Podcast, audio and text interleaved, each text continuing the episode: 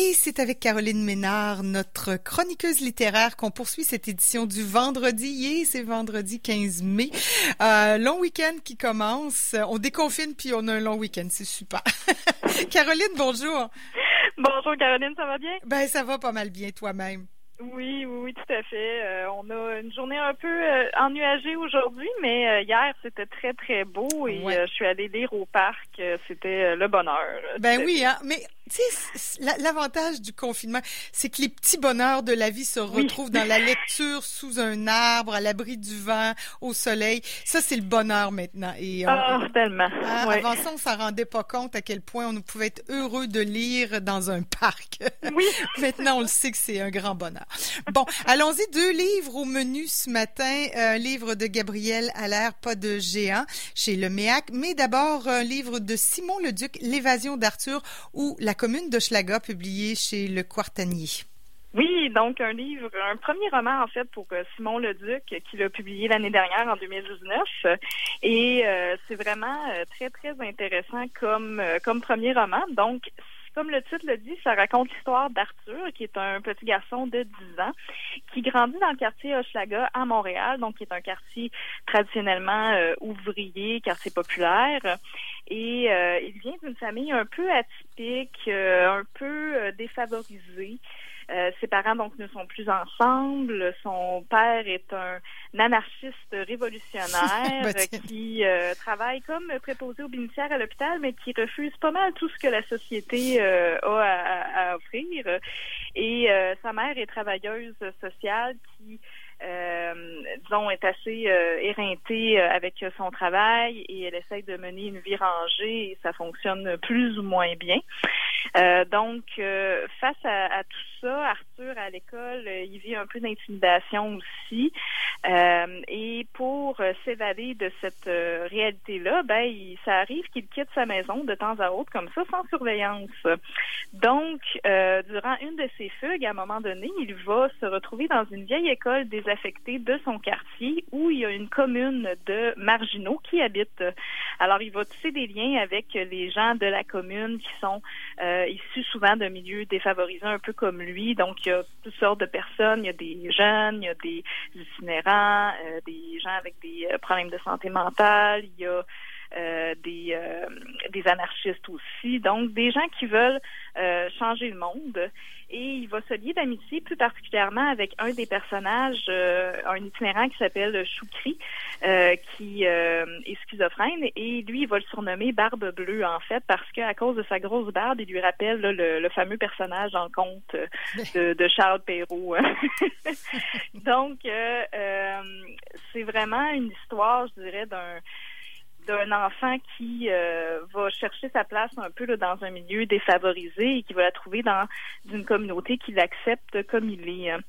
Ce qui est intéressant aussi, c'est que euh, bon, une fois que sa mère va se rendre compte que Arthur fugue de temps à autre, elle va consulter un psychologue à l'école et Arthur va se faire diagnostiquer un trouble de déficit d'attention, donc le fameux TDAH. Alors on va lui prescrire des médicaments. Mais lui, au lieu de les prendre, il va se mettre à euh, les vendre à l'école avec, euh, ouais, avec trois, quatre euh, bonnes, disons, de son école pour financer les activités révolutionnaires de la commune. Et tu disais qu'il y avait dix ans, là. Rappelons que le jeune homme a 10 ans toujours. OK. oui, oui, oui, tout à fait. C'est important de le mentionner. Oui, oui. mais donc, il va y avoir une espèce de péripétie autour de, de, de ce trafic de médicaments-là aussi. Hein. Euh, ça sonne comme une histoire donc un peu euh, loufoque, euh, oui, mais c'est vraiment des péripéties, des aventures super intéressantes à travers ce livre-là. Et le style est très intéressant aussi parce qu'il y a un peu de ce qu'on pourrait appeler du réalisme magique, en fait, qui est dans le fond quand il y a des éléments un peu irréels qui euh, sont qui se peuvent pas en fait dans la vraie vie, mais que les, les protagonistes du roman considèrent comme normal. Donc, par exemple, le mois de mars, euh, à un moment donné, il parle du 37 mars. Donc, le mois de mars se rallonge. Euh, ils vont jouer au golf à un moment donné sur le Saint-Laurent. Euh, Arthur va trouver de la crème glacée dans la neige de, la cour d'école. Donc, il y a toutes sortes de, de, choses comme ça qui, qui, apportent une dimension quand même assez intéressante au roman. Et moi, je me suis demandé, tu sais, bon, peut-être que c'est aussi la, la représentation du, du regard de l'enfant, tu sais, où l'imagination est toujours très présente. Fait que c'est peut-être ça aussi, il y a peut-être un peu d'interprétation euh, là-dedans. Hein.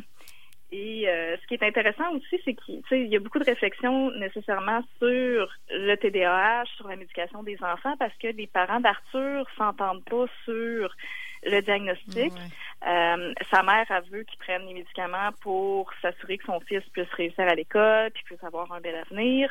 Euh, son père, lui, ben, c'est un complot de l'industrie pharmaceutique à ses yeux et son fils sera plus pareil. Donc, il y a, y a des, euh, des, discussions aussi entre les deux parents. Puis, Qui doivent être tout à fait réalistes, ça. Hein? Ça doit être ça, c'est la partie tout à fait réaliste. Les parents doivent être déchirés quand il s'agit de médicamenter leurs enfants.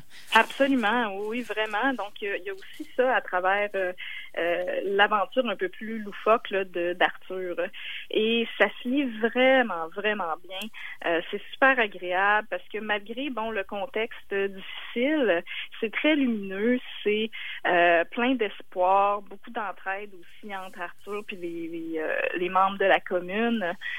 donc vraiment, c'est un traitement assez intéressant parce que souvent dans ces, ces livres-là, on est plus dans un aspect disons difficile, c'est facile de tomber un peu dans, dans le misérabilisme. Ouais. Euh, ouais. Mais dans ce cas-ci, on est vraiment là, dans une histoire euh, très positive. Il y a beaucoup d'humour. Euh, euh c'est vraiment là euh, très beau. Je dirais, on, s'attache aussi beaucoup aux personnages. Et euh, pour une fois, on a un livre qui donne un peu une voix et une place aux, marginaux, hein, aux gens qui euh, sont souvent délaissés par euh, les cadres assez rigides de la société. Donc, c'est le fun aussi de se retrouver face à un livre qui donne une voix là, aux gens qui en ont souvent pas. Hein. Veux-tu nous lire un extrait, Caroline? Absolument, avec grand plaisir. Donc, l'extrait que je vous lis, c'est un une rencontre, en fait, un dialogue entre Arthur et le fameux euh, Choukri, le fameux euh, Barbe Bleue, là, comme il le, comme il le surnomme. Alors, euh, ça va comme ça. Barbe Bleue prend les devants, disparaît presque avec son manteau blanc matelassé où il semble à l'étroit. Arthur le suit péniblement. Sur son dos, les lourds bâtons s'entrechoquent. OK, reprend-il. On pourrait dire que même si tu ressembles à Barbe Bleue, tu peux pas avoir tué tes femmes vu que t'en as jamais eu. fait que peut-être que dans le fond, t'es pas barbe bleue, t'as juste sa barbe. Si tu tiens à ton histoire, oui. Moi, je tiens pas tant que ça. Tout le monde n'a-t-il pas envie d'appartenir à une histoire? Arthur ne connaît pas encore la cruauté des histoires que racontent les autres. Histoire de docteurs, de psychiatres, de travailleurs sociaux, histoire de malades, de fous, d'immigrants, de musulmans, de journalistes, de chauffeurs d'autobus et de taxis. Hein.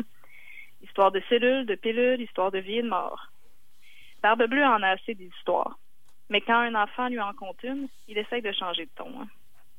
Dans mon histoire, dit Arthur, Barbe Bleue est un homme riche puis les femmes l'aiment. C'est tout? Ouais. C'est pas un monstre pour toi, hein? Ben, Barbe Bleue, il a un secret, puis au bout du secret, il y a la mort. Et pourquoi je te fais penser à lui? Hein? Toutes les vies sont des secrets. Hein? Mes mains ne me racontent pas ce qu'elles font quand je ferme les yeux, et mes yeux sont si jaloux de mes rêves qu'ils veulent plus que je dorme.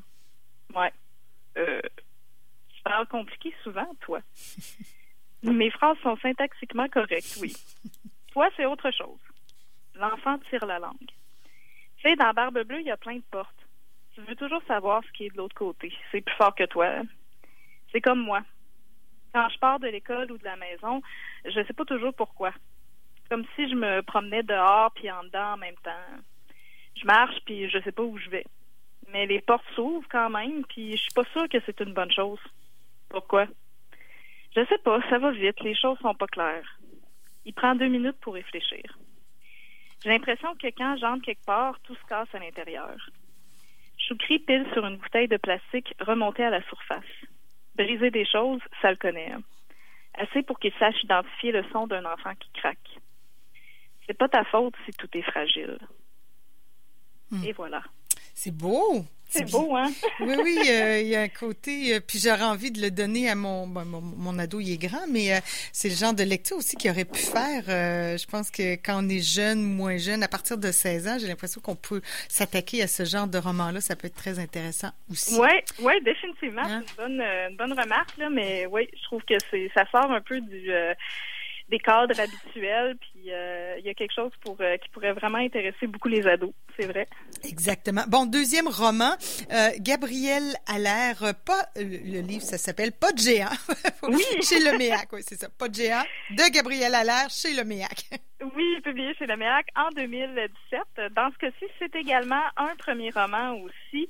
Et on est un peu dans des thématiques similaires, donc une histoire d'enfance un peu atypique avec une vie familiale qui n'est pas facile. Dans ce cas-ci, c'est l'histoire d'Olivier qui vit dans un quartier pauvre de Chambly avec euh, euh, une mère qui est dépressive et un père qui travaille pour essayer de joindre les deux bouts. En plus, ben, il y a encore un peu d'intimidation. Alors, ses, amis à l'école sont victimes d'intimidation, les amis d'Olivier. Et euh, face à tout ça, ben, il va avoir une enseignante qui va trouver qu'il est très distrait, qui est beaucoup dans la lune. Donc, elle va conseiller à ses parents de consulter et lui aussi va se faire diagnostiquer un TDAH. Donc il y a encore la question de euh, la médication euh, des enfants qui est abordée ici. Euh, c'est un livre, je dirais, qui est un peu différent du premier dans le sens où on est beaucoup plus dans une approche très réaliste, un peu moins humoristique que celui de Simon Leduc, mais on a un, langage qui est très poétique et très imagé, donc c'est vraiment très très beau. Hein. Euh, on a aussi le regard d'un enfant, un peu comme Arthur dans le premier roman, mais un regard qui est très lucide, très mature aussi euh, sur les événements et sur les gens euh, qui entourent le narrateur. C'est intéressant aussi parce que quand on lit ce, genre de roman-là avec des, protagonistes, des enfants qui sont très euh, très allumés, on, se rend compte souvent que euh, les enfants comprennent beaucoup plus la réalité que, les adultes le pensent. Oui, c'est souvent le cas, oui.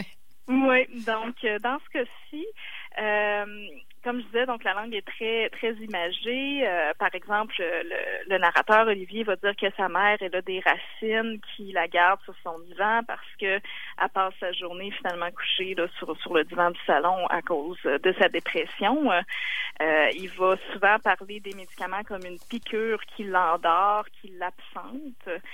Euh, donc, c'est vraiment euh, très, très poétique malgré tout. Et ça aussi, c'est un bel exploit d'être capable de prendre une réalité très difficile et de d'en faire quelque chose de je dirais, à partir duquel il y a une certaine beauté là, qui se dégage. Mhm. Donc, euh, c'est vraiment ici aussi très, très euh, bien réalisé. Puis, on a aussi une volonté d'évasion. Euh, Olivier, il va parler beaucoup avec son ami Matt de partir. Il essaie d'élaborer un plan pour tout quitter. Évidemment, ça se fera jamais, mais euh, on sent aussi là, la, volonté là, de, de s'évader, de fuir, comme dans le, roman de, de, Simon Leduc.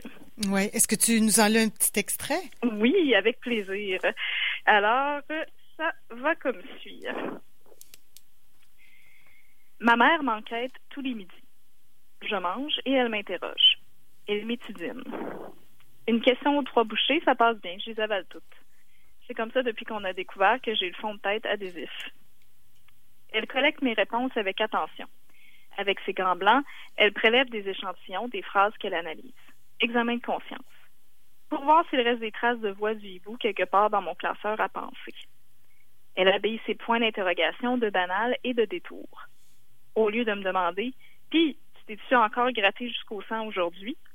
Elle me demande Puis, comment ça s'est passé cet avant-midi, mon cœur? J'ai beau leur dire que ça va, ça va, personne n'entend rien.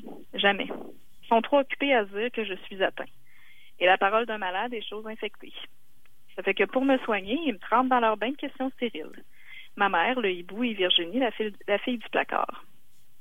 C'est à cause du sang, je crois. T'as vu, toi, pourtant, c'était rien, hein? deux gouttes à peine. Ma plaie est déjà cicatrisée, mais tous ces senteux risquent de la rouvrir à force de mettre leur nez dedans. Et la curiosité sale qu'ils ont plein les narines pourrait l'envenimer. On dirait que l'école essaie de faire de mon entaille une blessure. La fille du placard parle comme si je m'étais écorchée à la maison, comme si ça faisait longtemps que j'avais la tête abîmée. comme si c'était pas ma main la responsable. Dans le fin fond de l'erreur qu'elle est, la fille du placard. Elle comprend rien à rien. Ça a saigné parce que j'ai gratté trop fort. Et elle gratte encore. On peut en revenir? C'est juste du sang. Hein? Qu'est-ce que tu aimerais faire en fin de semaine? On pourrait sortir avec ton père dimanche? Mercredi, on est mercredi. Ma mère prend de l'avance sur le calendrier parce que sa tête tourne plus vite que la terre et qu'elle a hâte de mettre ça derrière nous. Ça paraît dans ses yeux qui me posent des questions pas pareilles à celles qui sortent de sa bouche. Ça la met mal, là, maintenant. Elle est prête à passer par demain pour contourner aujourd'hui. Hein. Elle me demande pas ce que j'ai goût de faire là, là. Pourtant, j'en ferais des affaires là, là. Là, là, je prendrais la planète entre mes deux mains et je la brasserais pour faire un peu d'écume de matière grise dans la tête du monde. Peut-être que je serais plus l'un des seuls à voir ce que je vois. Après, je soulèverai les plaques tectoniques de la Terre pour que tous remarquent ces petits battements de cœur faibles de fin des temps. Peut-être qu'on arrêterait de tenir la seconde d'après pour acquise. Hmm. Et voilà. C'est très joli, très très beau. Hein?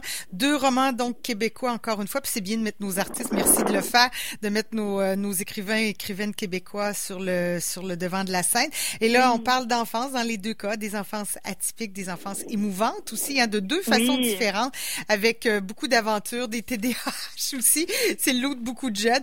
En tout cas, merci beaucoup. On mettra ça sur les réseaux sociaux, Caroline, et puis euh, on peut réécouter ta chronique en balado également. Merci infiniment, Caroline Ménard. Ça me fait plaisir. Merci à toi. Bonne journée, bonne fin de semaine. Merci, toi aussi.